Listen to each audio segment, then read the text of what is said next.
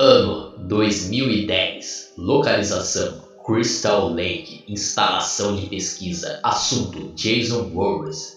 Status: Esperando suspensão criogênica.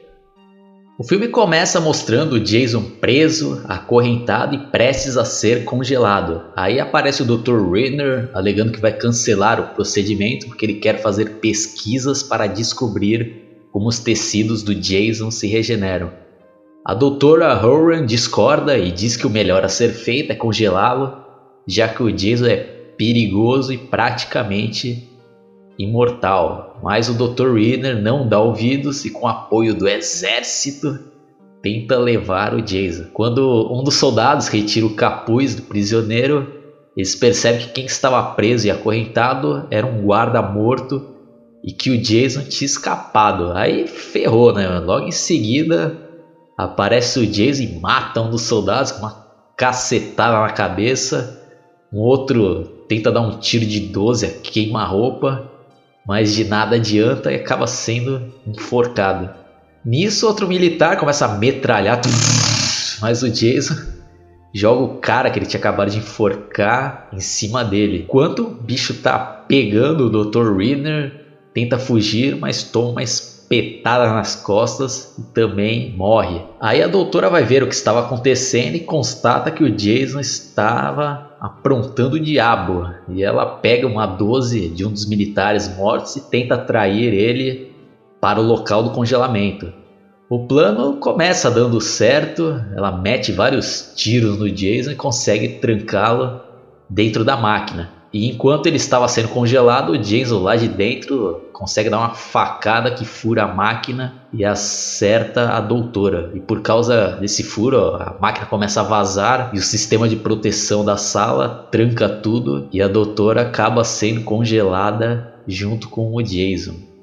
Bom, aí o filme avança no tempo para o ano de 2455, onde a Terra agora é um planeta contaminado e abandonado por séculos, e uma equipe de exploração vai até a Terra e acha o local onde o Jason e a Doutora estavam congelados. Eles resolvem levá-los para a estação no espaço para tentar reanimar a moça, e nesse momento somos apresentados Há novos personagens como a Android Kay, que é uma ruiva sexy e bonitona, um rapaz que é o programador dela e um bobão narigudo chamado Azrael, que acaba tendo o braço decepado em um acidente quando eles vão retirar o Jason congelado do local.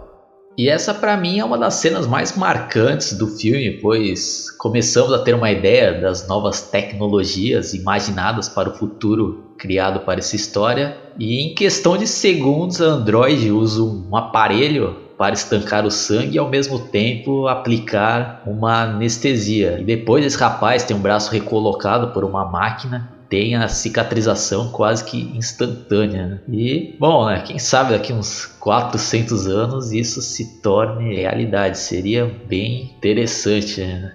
E lá na estação conhecemos mais personagens como o chefe pilantra, que também tem fantasias sexuais em ser torturado vestido de mulher, que, que tem uma cena até pitoresca que não podia faltar na saga do Jason, que já virou praxe e esse chefe aí quer explorar as novas descobertas para ganhar rios de dinheiro. E a premissa do filme é basicamente essa, muitos descem a lenha, mas eu considero um filme interessante assistível. Porém, eu reconheço que ele está mais para um filme de aventura com ficção científica do que terror e suspense. Não que não tenha cenas de horror e mortes brutais, e após a catástrofe que foi aquela porcaria de Jason vai para o inferno, o qual deturparam totalmente o personagem, pelo menos nesse Jason X ele volta a ser o serial killer que mata sem piedade quem ele contra pela frente. E um exemplo disso é quando ele congela a cabeça de uma moça em uma solução de nitrogênio líquido e em seguida espatifa a cara dela na mesa, que é uma das cenas mais brutais aí desse filme. E ao decorrer do filme, Jason vai matando um a um, incluindo a, até a equipe de artilharia dos caras fodões, todos equipados com armas de última geração, armas futurísticas, mas são exterminados brutalmente, sem piedade. E até então o filme estava indo bem até que a palhaçada começa quando a Android Kay aparece toda equipada com armas e começa a fuzilar o Jason, dá várias piruetas, golpe de artes marciais e o Jason acaba caindo morto, entre aspas, obviamente, justamente em cima da máquina de recuperação de tecidos. Aí a palhaçada máxima ocorre quando o Jason é ressuscitado e transformado em um ciborgue pela máquina. Aí a partir daí o filme se perde e vira um festival de baboseira, na minha opinião. Mas eu acho que esse filme tem um grande mérito, que é um exemplo de filme que conseguiu mesclar efeitos de computação gráfica, né, de CGI, com efeitos tradicionais e não ficou muito forçado, ainda mais na temática que o filme aí se propõe a fazer, de algo futurístico, então acho que caiu bem os efeitos especiais dessa sequência. E resumindo, acho um filme assistível, mas essa reta final é uma verdadeira palhaçada e comprometeu o resultado final do filme. E por essas e por outras, eu dou nota 4,5 para Jason X.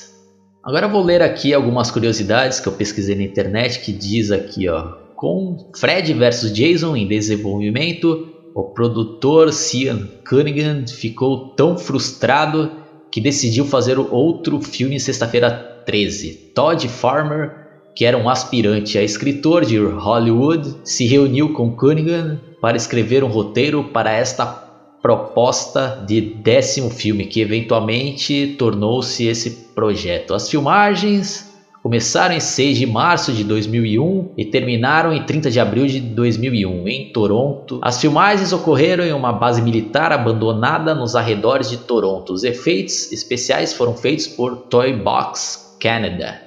O filme fez 16 milhões 951 dólares, tornando o filme de menor bilheteria em segundo lugar na série. Jason X teve recepção geralmente desfavorável por parte da crítica especializada. Com base de 23 avaliações profissionais, alcançou uma pontuação de 25%. Por votos dos usuários do site, atinge uma nota de 5.1, usada para avaliar a recepção do público. O filme estava pronto desde 2001, mas por causa do ataque terrorista ao World Trade Center, a New Line teve que adiar a estreia diversas vezes, empurrando-a para março de 2002. A fita acabou chegando primeiro no Brasil, em alguns países da Europa em 2001. O roteirista Todd Farmer diz que se inspirou muito em Alien, o oitavo passageiro, para criar Jason X. O nome da personagem Adrienne é uma homenagem a Adrienne King, protagonista de Sexta-feira 13, o primeiro filme da série. Há uma participação especial do famoso diretor e cineasta de filmes de horror, David Cronenberg, no começo do filme, como um oportunista cientista governamental que deseja explorar a imortalidade de Jason. Para quem não sabe, esse David Cronenberg fez vários filmes de terror, incluindo dois clássicos da década de 80 que eu gosto bastante, que é A Mosca e Scanners. Então é isso daí, pessoal. Vou encerrando por aqui. Quem curtiu, dá um like, se inscreva no meu canal, entre também na página Analisando Filmes no Facebook. Lá tem um pessoal bacana trocando ideias sobre filmes de terror, filmes em geral e assuntos relacionados à cultura pop. Fui!